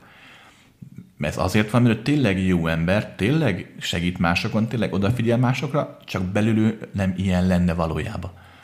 És emiatt, a különbség miatt, a diszharmónia miatt befeszülő és a testben lévő diszharmonikus energiák létrehozzák a betegséget. Rendben? Tehát azt számít, hogy te hogyan tudod megélni saját magadat, nem az, hogy te milyennek éled meg saját magadat. Érthető így a különbség? Ha pedig fájdalomcsillapítót kapsz, hát ez egyénfüggő. Láttam olyat, hogy a fájdalomcsillapítók miatt, vagy mondjuk egyéb mentális problémák miatt az egyén nem volt eléggé tiszta, és valóban nehezebben tudta felfogni a halál létezését, meg a történéseket, az eseményeket, és láttam olyat is, akit abszolút nem zavart. Én úgy vettem észre, nem ezen múlik. Tehát, hogyha, hogyha valaki meghal, és életében még a fájdalomcsillapítók morfium előtt azért tudatosan próbált létezni, annak nem lesz gondja a halál után. Rendben. Kedves Krisztián, beszél nekünk Jézusról, ki volt ő valójában, hogyan élt, tanult, hogyan mit tanított. Úgy érzem, a Bibliában az igazság helyenként fénylik csak fel. Valóban feltámad Jézus. A mai kor embere hogyan követheti a tanítását hitelesen? Ha, te jó Isten! Édes Jézus, mondhatnám így is. amit most elmondok, a saját tapasztalat. Jó? Ne vegyétek komolyan. Um, következőt kell tudni erről az egészről. Mielőtt rátérnek Jézusra, magát meg kell érteni a, a létezést, a mindenség létezésnek az egyik törvényszerűségét. Ugye a határtlanság miatt minden létezik. Magyarán az univerzumok, mint olyanok, végtelen számban léteznek. Mindenféle idők és terekben, mindenféle formákban. Hmm, nagyon sajátságosan. Ez azt jelenti, hogy például belőled is úgymond több létezik, több univerzumban, több helyen, több térben játszol. Tudom, ezt nehéz felfogni. De képzeld el azt, klasszikus példa, és no, a valóság nem ilyen, de ezáltal lehet leginkább megérteni. Képzeld el azt, hogy ugye most vagy, aki vagy, tegyük van egy feleséged, és ö, tíz évvel ezelőtt hozzámentél, ugye, hozzámentél, elvetett feleségül, ugye? Freud forog a sírjába. No, tehát tíz évvel ezelőtt elvetett feleségül. Tétlezzük fel azt, hogy nemet mondasz, tíz évvel ezelőtt nem veszed el feleségül, teljesen más életed lenne most Valóság az, hogy, hogy mindazon létezések léteznek, ott is, ahol igent mondtál, ott is, ahol nemet mondtál, ott is, ahol bizonytalankodtál. Ezek nem csak fikciók, nem csak kitalált valóságok, hanem állandóan létező végtelen univerzumokon keresztül lévő végtelen valóságok. Na már most, mindezeken túl, hogy mi kicsit cifrázom a dolgot, ezen különböző végtelen univerzumokban lévő ényeit között van kapcsolat. Méghozzá relatív, elég szoros. Ezt nagyon nehéz megérteni, de szerintem a tudomány így alatt száz év múlva föl fogják fedezni ezt. Gyakran megesik, hogy egyszer csak itt most ülsz a kis világodban, és hirtelen jön egy ihlet, egy felnőtt fejjel, ó, de jó lenne, megtanulnék mondjuk zongorázni, vagy ó, de jó lenne, tudnék festegetni, vagy ó, hirtelen jön benne egy gondolat, ami igazából nem rád val, de hogy semmiből hirtelen megjelenik. Nos, ez nagyon gyakran azért van, mert egy másik dimenzióban lévő másik éned, aki szintén ezt a játszmádat játsza, ott valamiért hirtelen elkezdett mondjuk zongorázni, és hozzád átjut a hatás, mint olyan. No, mindezt csak azért mondtam el, hogy megértsük azt, hogy például a Jézusi történetben miért vannak ö, hihetetlen tévedések a hihetetlen igazságok mellett.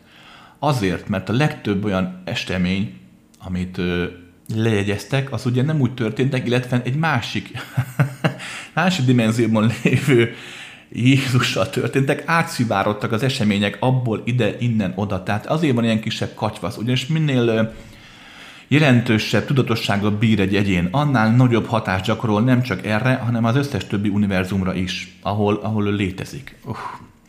Magyarán nem arról van szó, hogy amit most mondok, az az egyetlen igazság. Nem arról van szó, hogy amit a Bibliában írtak, vagy, vagy hisznek a keresztények, az tévedés és hülyeség. Ja, hogy nem erről beszélek, csak arról van szó, hogy bizony a tények, mint olyan, az nagyon nehéz kihámozni az egész történetből, mert sok olyan tény van, amit az emberi elme nem tud felfogni.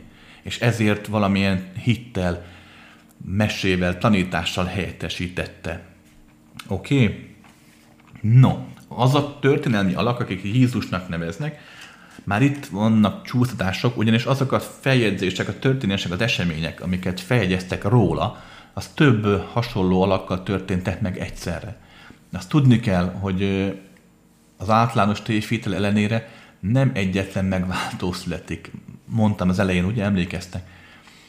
Azok a rezgések, azok az energiák, amiket megváltónak tekintesz, akik képesek, azok az egyének képesek a jelenlétükkel megélni a végtelent, a határtlan szeretetet, miközben megélnik az egyént is, ők azok, akik, akik ilyen Jézusi tanítói formában is képesek megtestesülni, ha akarnak. De ebből több van, nem csak egy. Földi részenként kettő-három mindig szokott lenni. Rendben. No tehát, itt már csúsztak a történelmi feljegyzések. Oké. Okay.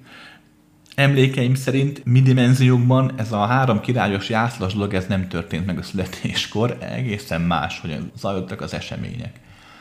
Um, maga ezek a, a úgymond a csodák sem úgy történtek, ahogy, ahogy leírták őket. Viszont a lényeg nem is a körítés, a feltámadás, meg ezek mind mellékesek. Tudom, hogy az egyház erre helyezte ki a hangsúlyt, de valójában nem itt volt a hangsúly, nem ez lett lényegesen az, ami sajnos nagyon markánsan kiveszett ugye ebből az egész történetből. Ez pedig ugye az egység, a szeretet, a határtalanság, nem véletlen, hogy erre tette a hangsúlyt a tanításaiban, csak mondom, ezek ugye eltűntek, vagy hát nagy része el lett távolítva, mert hát látta ő is azt, amit a hozzá hasonlók is látnak, hogy a mindenség végtelen, és a gyűlölet, a félelem, a kapzsiság, azok azok, amik beleragasztják az embert első körben abba a fizikai világba, abba a szenvedéses életébe, amit élni kényszerül és utána bizony beleragasztják a pozitív érzések is. De hogyha valaki képes felébredni, létezni a határtlanságban, a végtelen szeretetben, az szabaddá válik. Rendben van. Amennyire én emlékszem, ebben a dimenzióban amúgy, amúgy nem kellett feltámadnia. Nem volt ilyen feltámadás, de szeretném hangsúlyozni, hogy ne higgyétek ezt, amit mondok. És újra szeretném hangsúlyozni, ha valaki keresztényként hisz abban a történetben, amit mondjuk a Bibliából vagy a hittanórán hallott, avval semmi baj nincsen. Sőt, sőt, újra mondom, nem az a valóság, ami történik. A valóság az, amit te meg tudsz élni a történések által. Mindegy, hogy mi történik. Érted? A szíved a lényeges, meg a te lelked, a belsőd, a valóságod. Minden más csak káprázat. Kedves Krisztián, kenyerem javát megettem. Túl sok dolog rögzült már bennem. És az az érzésem, hogy az elmúlt évezredekben megélt párkapcsolati mintákat játszom ebben az életemben is újra meg újra. Ráadásul szerintem az egész emberiség az én életemben. Ekkor a túlerővel szemben hogyan vegyen fel a versenyt? Légy szíves, ajánlj valami utat, módszer, gondolatot, bármit, amivel ezt a boldogtalannál tévő játszmádást le tudom tenni. A másik kérdésem, igaz-e az, valami gurut kéne követnem, mert akkor könnyebb lenne az utam a spiritualitást önismertős fényein. Eddig ugyan sok embert meghallgattam, de mégis magam útját járom. Bár hozzáteszem, a négy éves unokám az egyik legnagyobb tanítóm. de hát azért őt mégse követhetem, furcsán festenénk az oviban. Még ez, ez igaz. Na, figyelj ide. Um, logikus, amit mondok. Tudom, nem egyszerű logikával fölfog, de egy másfajta logikát kifejlesztesz, akkor logikus lesz. A határtlanság miatt nincsen hiba, nincs korlát. De épp ezért nincs módszer sem, nincs trükk sem, ami, ami végtelen megéléséhez vezet. Mert minden módszer segít, meg nem is, hiszen végtelen van, érted? Magyarán csinálj nyugodtan bármit. De utána mindent engedj el. A következőt vízonád úgy magad elé. Képzeld egy gyertyának a lángját. Oké, okay, gyertyalángot, az menni fog. Gyertyaláng. És hogy kezdj el úgy haladni úgy befelé. Tehát vedd le mondjuk a külső fényét, aztán vedd le a külső lányelvet, aztán úgy vedd le azt, amit úgy utána van, akkor belső lányelvet, hogy lépésről lépésenként csökkentsd a gyertyalángnak a méretét mindig a felére. Rá fogsz jönni arra, hogy ennek sosincs vége. Hiszen ha mindig lecsökkented valamit a felére, valaminek mindig csak a felét veszed, soha nem lesz vége a folyamatnak. Hiszen az, hogy valami eljusson nullába, az azt feltételezi, hogy előtte is már nulla volt. De ha valami volt, bármennyire is picike, azt el lehet tudni felezni. Érted?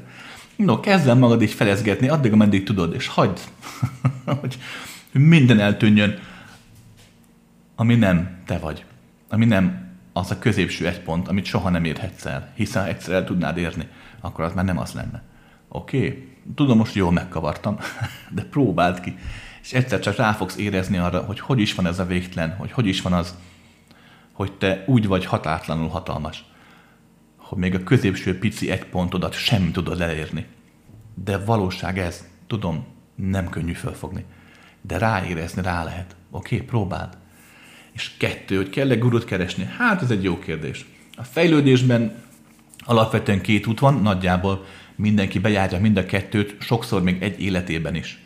Az egyik, hogy valaki autodidakta módon, tehát önmagától tanulva fejlődik, önmagától keresve. A másik pedig az, valakit követsz. Mind a kettőnek van előnye és van hátránya. Rábízom, melyeket választod.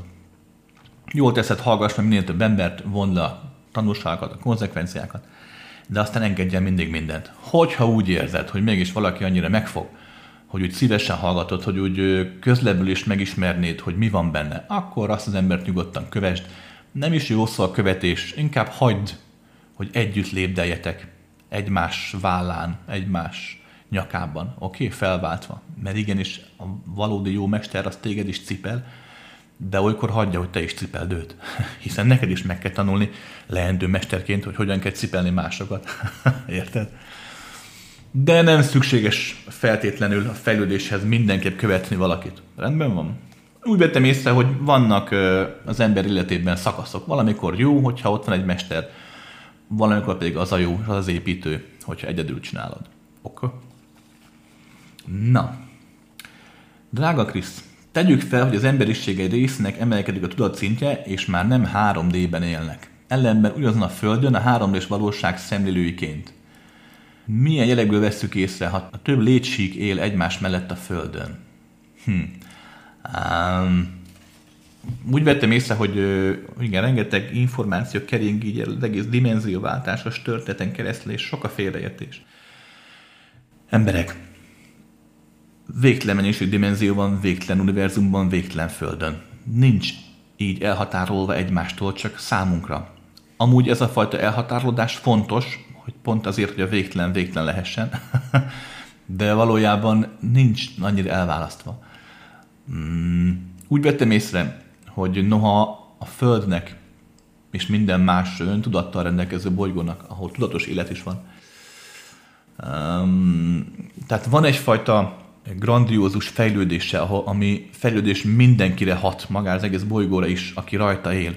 Ennek ellenére a fizikai világok többsége, mint a Föld is, igazából inkább egyfajta ö, iskola jellegű valami. Nem jó szó, de nem tudok jobbat. Magyarán forog benne a sok energia, forog benne a sok egyén, és akkor egynek köszönhetően egy-egy egyén úgymond, úgymond ebből kiválik, kiemelkedik, tudatosabbá válik, és megszűnik a kötés, ami ide köti. Magyarán nem arról van szó, hogy kötli az jelleggel mindenkinek fel kell emelkedni, nem, hanem arról van szó, hogy aki akar emelkedik, aki akar, az meg nem. Rendben van.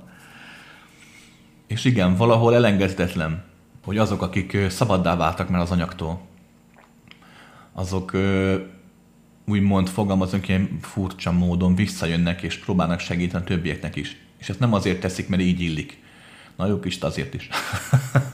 hanem épp a határtlan szeretet miatt. Mert ugye aki eljut oda, hogy megszűnik a kötése mondjuk az anyagi világgal, az emlékeztek, mondtam a legelején, az a határai feloldódása miatt érzi, a többi egyénnek az örömét, a bánatát, a fájdalmát, és érzi azt a vágyát is, hogy ők is szeretnének megszabadulni a fizikai világ kötésétől, csak még nem megy nekik.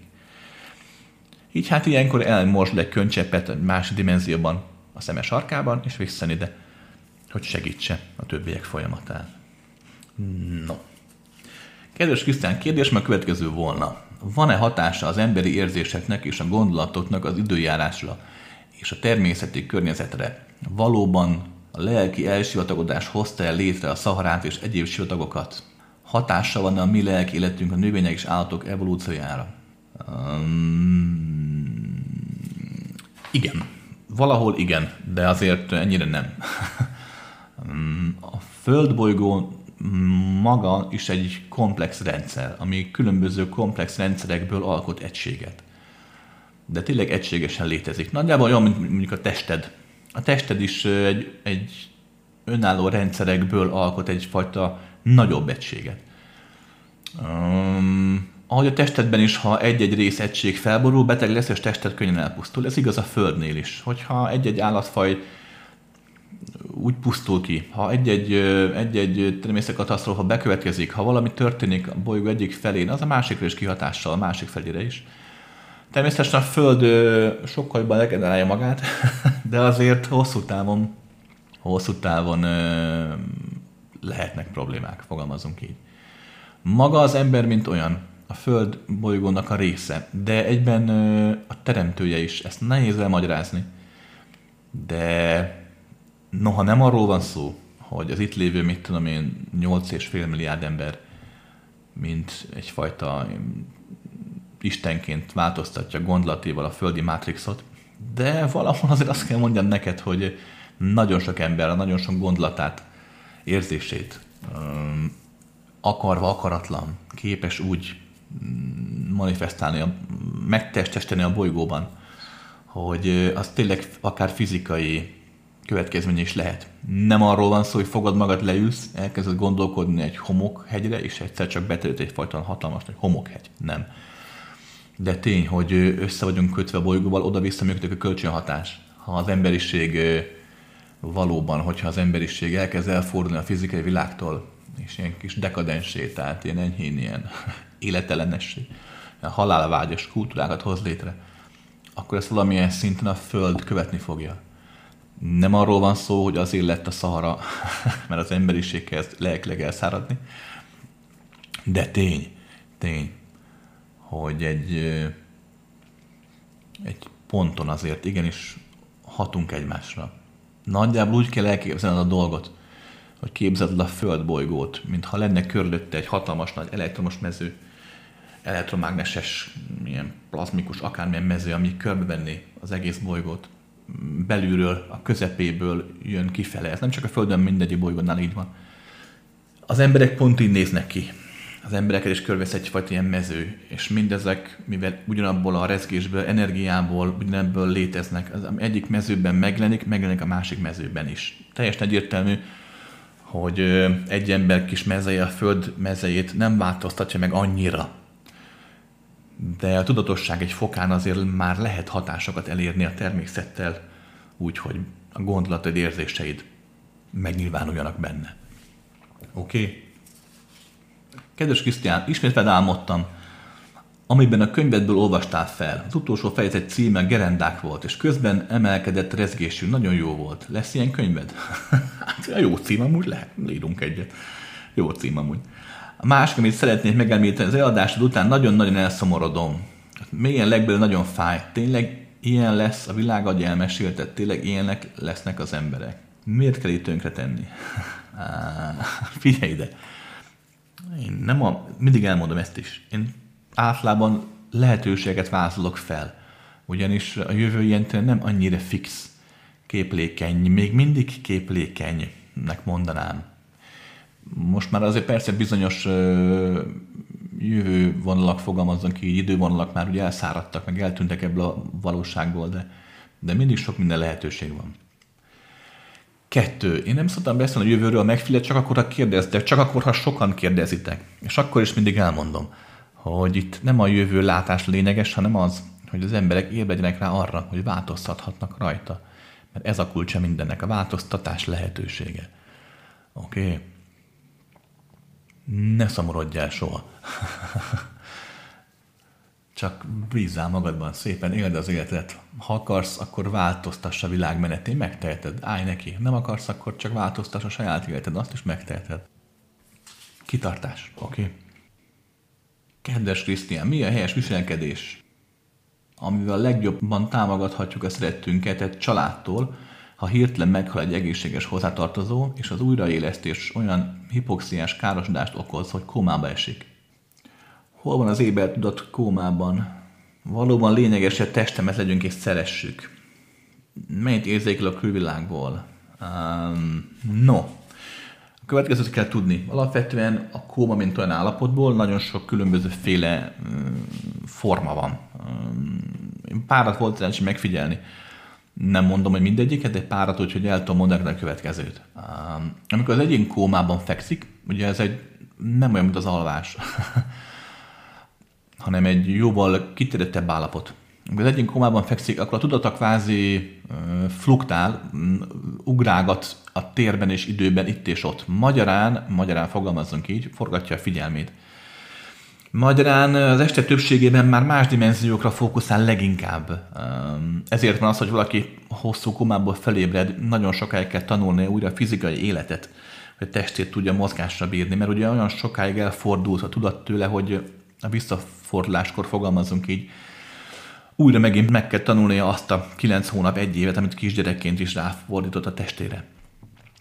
Tehát magyarán nem nagyon van itt. De ennek ellenére, amikor valami történik a test körül, akkor a figyelem visszaugrik. Magyarán bizonyos típusú kómáknál fogalmazunk így, igenis érzékeli a külvilágot az egyén, hallja, ha ott vagytok, sőt, megfogd a kezét, illetve még érzi a szeretetet is, tehát magát az érzelmeket, mivel a fizikai testnek az érzékszervén nem úgy működnek, hogy megszokta, ezért a tudatával jobban érez. Magyarán egyfajta ilyen nagyon halovány, de azért mondhatjuk, hogy ilyen telepatikus kapcsolatszerűségben van a körülötte lévőkkel, meg a szeretteivel, pláne a szeretteivel.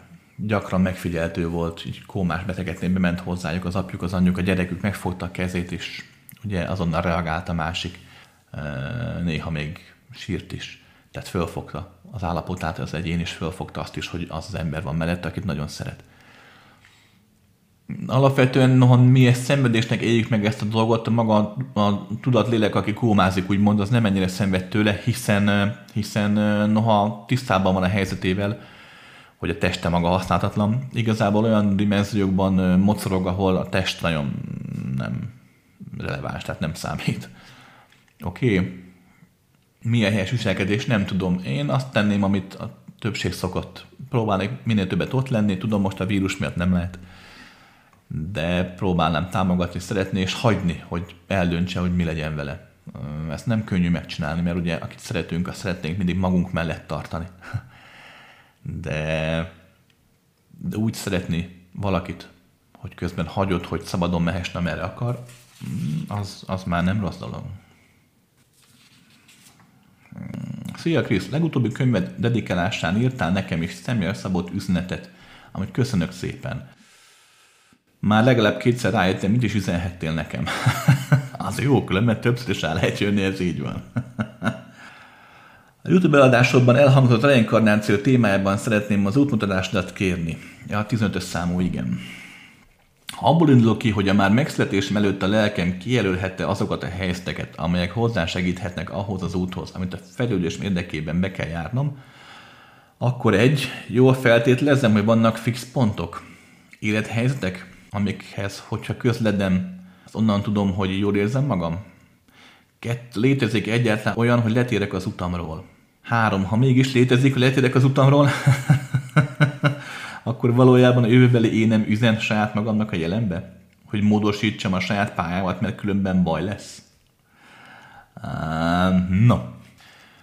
Emberek, próbálom érthetően, de valóságosan átadni ezt a dolgot. Uh, uh, na. Az, aki te itt most vagy, te nem léteztél a megszületésed előtt. Te itt és most vagy, ez nagyon fontos. Aki a megszületésed előtt vagy, úgymond, az, az annak, az, annak te a része vagy. Mint ahogy neked most részed a három, öt éves, tíz éves, húsz éves kori éned is. Már nem éled, de azért valahol mégis. Rendben van?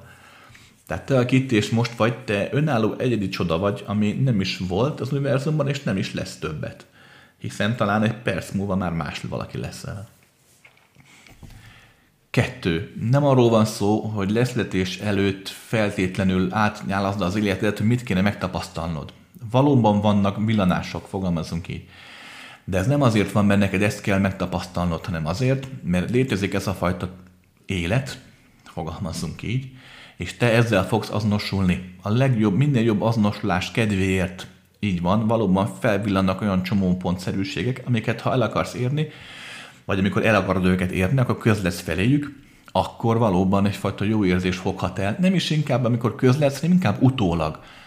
Ha egy felnőtt ember visznéd az életét, vannak benne olyan csomópontok, amiket miután elért valahogy úgy, úgy megindult az élet, valahogy úgy valami történt, valami fontos, valami jó, hogy az bekövetkezett, hogyha az akkor nem következik be, akkor már teljesen más ember lennél. Ezek ilyen pontok, ezeket általában ott akkor ritkán vesztük észre. De az is megesett, hogy igen. Egyfajta olyan déjà vu jellegű, vagy egyfajta olyan, na igen, ez az érzésed lehet. De újra szeretném hangsúlyozni, nem arról van szó, hogy van egy unatkozó lélek ott fönt, aki arra gondol, na hát valamit tapasztalnom kéne. Mit tapasztaljak? Na jó, leszletek és szakás leszek. Ez nem így megy. Oké? Okay? Tehát a valóság az, hogy te csak azonosulsz a létezésnek bizonyos formájával, mégpedig azért, hogy a létezéseddel a mindenségnek a harmóniáját teremtsd, hoz létre. Hogy te ebből tapasztalsz, fejlődsz, az a saját magad egyéni dolga. Tök jó, de nem, nem ezért vagy itt. Rendben? Nincs olyan, hogy letértél az utadról.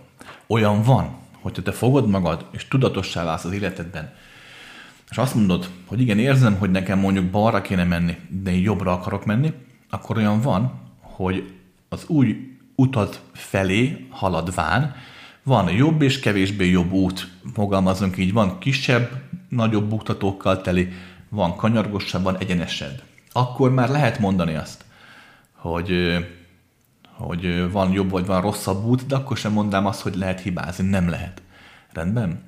De az este többségében az ember, aki megszületik, és létezik az életében, az nem, nem tud letérni az útjáról. Már csak azért sem, mert az idő is teljesen máshogy működik a valóság különböző dimenzióban. Itt a Földön élhetsz meg úgy, hogy néhány ezer évet elpocsékottál, úgymond, de valójában ez nem erről szól. Nem, nem így van. Oké? Okay. No, és akkor így zárásnak ezt a kérdést akkor megválaszolnám. Kedves Krisztián, sajnos mindenkire hat ez a mostani helyzet. Néha sírnom kell, mert nem tudom, mi lenne itt a jó kérdés a barátaim, a családtagjaim felé, hogy végre kezdenek el felébredni. Az elbirkásnás eklatás példája ez, amit most történik. A rémhírt igazságnak az igazságot rémhírnek titulálják. El vagyok keseredve, minek vagyok én itt, ha nem tudok semmit tenni. nem lázítani, úszítani akarok, de hát valahogy mégiscsak kellene egy jó kérdés, ami felébreszt a tömegeket. Mi a meglátásod, hogyan fogjak hozzá úgy, hogy ne legyek sértő és agresszív, de mégis érjen célba? Tehetetlenek érzem magam, süket fülek, értetlen tekintetek, sajnálkozó mosolyok. Önként és tolva hajtják a fejeket a nyaktiló alá, mindent elhisznek. Hát mi van itt, mindenki agymosott lett? Na figyelj ide! Hogy valójában egy adott helyzetben kinek van igaza, az ugye mindig általában az idő dönti el. mert hát ugye pont azért vitázunk egy helyzetről, vannak azért hogy társadalmi viták, mert nem egyértelmű, hogy mi van. Valaki ezt látja, valaki azt látja. De, római egy, figyelj ide, ezt el kell fogadni. Így működik a világ. Kettő. Az, aki igazat mond, aznak mindig a következőképpen szokott az igazsága eljutni az emberekhez. Először, amikor kimondod az igazat, akkor mindenki próbál csak szánakozva mosolyogni. Próbálnak legyinteni, próbálnak hülyének nézni. Majd telnek múlnak az évek, és kiderül, hogy hoppá, hoppá, talán lassan kezd igazad lenni. Ilyenkor kettő meggyűlölnek, elnet fordulnak, tönkret akarnak majd tenni. Minden fronton támadnak majd, hogy nehogy az igazságot igazadból be kell látniuk azt, hogy bizony-bizony tényleg igazad lett. Majd telnek múlnak az évek, és kiderül, hogy hoppá, tényleg igazad lett. És abban a pillanatban a tömeg elfelejti az előző éveket, mintha mi se történt volna, és a te igazságodból egy általános igazság lesz, mint természetes igazság, amit mintha mindenki tudott volna az elmúlt százezer évben már. és kész. Egy kultúra, egy társadalom mindig így nyugtatja meg saját magát azért, hogy mit művelt azokkal a úgymond látokokkal, azokkal az intelligens emberekkel, akik már 10-20-30 évvel ezelőtt meglátták azt, amit ők nem. hát ezt fogadd el. Van egy másik klasszikus igazság, tudod, közhely azért közhely, mert igaz, hogy senki sem lehet profita a saját hazájában. Ez nagy igazság. És mivel lassacskán az emberiségnek most már a saját hazája az egész földgolyó, senki sem lehet lassacskán profita kicsin bolygónkat. Római kettő. Figyelj ide, az ember már csak ilyen. Nem lehet őket erőszakkal megváltani. Senkinek sem sikerült. Nem lehet, nem lehet. Ha lehetne, akkor megoldanánk. Hidd el, én próbáltam. Sok ezer évvel ezelőtt voltak sokkal kevésbé toleránsabb módszereim is, mint most vannak. Nem jön be. Nem lehet, egyszerűen nem lehet. Három. Már csak azért sem római három, mert a felébredés, amire te vágysz, az nem működik tömeges szinten.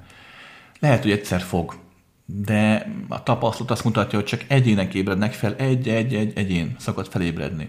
Ha egy, egy egyén elég erős, vagy csak szerencséje van, akkor fel tudja ébreszteni a körülötte lévőket is, akkor kijelölt egy kisebb csapat, egy család. Ha ők is elég erősek, akkor ők fel tudják ébreszteni a körülötte lévőket is. De nagyjából a három-négyen lépcső után már annyira elvész az eredeti valóság és igazság, hogy néhány generáció után már jön valaki, aki a maga képére torzítja a tanításokat, és az egész öntudatlan kör kezdődik előről. Mm, és ez most úgy látszik, mintha hiába való lenne az egész fejlődés, tanítás, vagy a segítségnyújtás az embereknek. Nem az. Lehet csak magamat nyugtatom vele, hogy ne érezzem azt, hogy hiába küzdök már néhány százezer éve, de, de nem, valójában tényleg nem az. Csak nem az a siker, úgymond, hogy megváltoztat egy egész kontinensnyi gondolkodásmód embernek, vagy egész kontinensnyi embernek a gondolkodásmódját, hanem az, hogy van egy-egy ember, aki neked köszönhetően szabaddá vált, neked is önmagának köszönhetően szabaddá vált, és utána ők is szabadá tehetnek meg másokat. Figyelj, de nem csak neked, mindenkinek mondom itt zárásnak ezt az egész dolgot. Um, valahol értsétek meg, hogy hogyha nem tudtok cselekedni kifelé azt, amit szeretnétek, akkor tegyétek meg ezt befelé. Igenis, igenis ennek az egész vírus helyzetnek nem maga a vírus, meg maga a lezárás legnagyobb átka, hanem a félelem.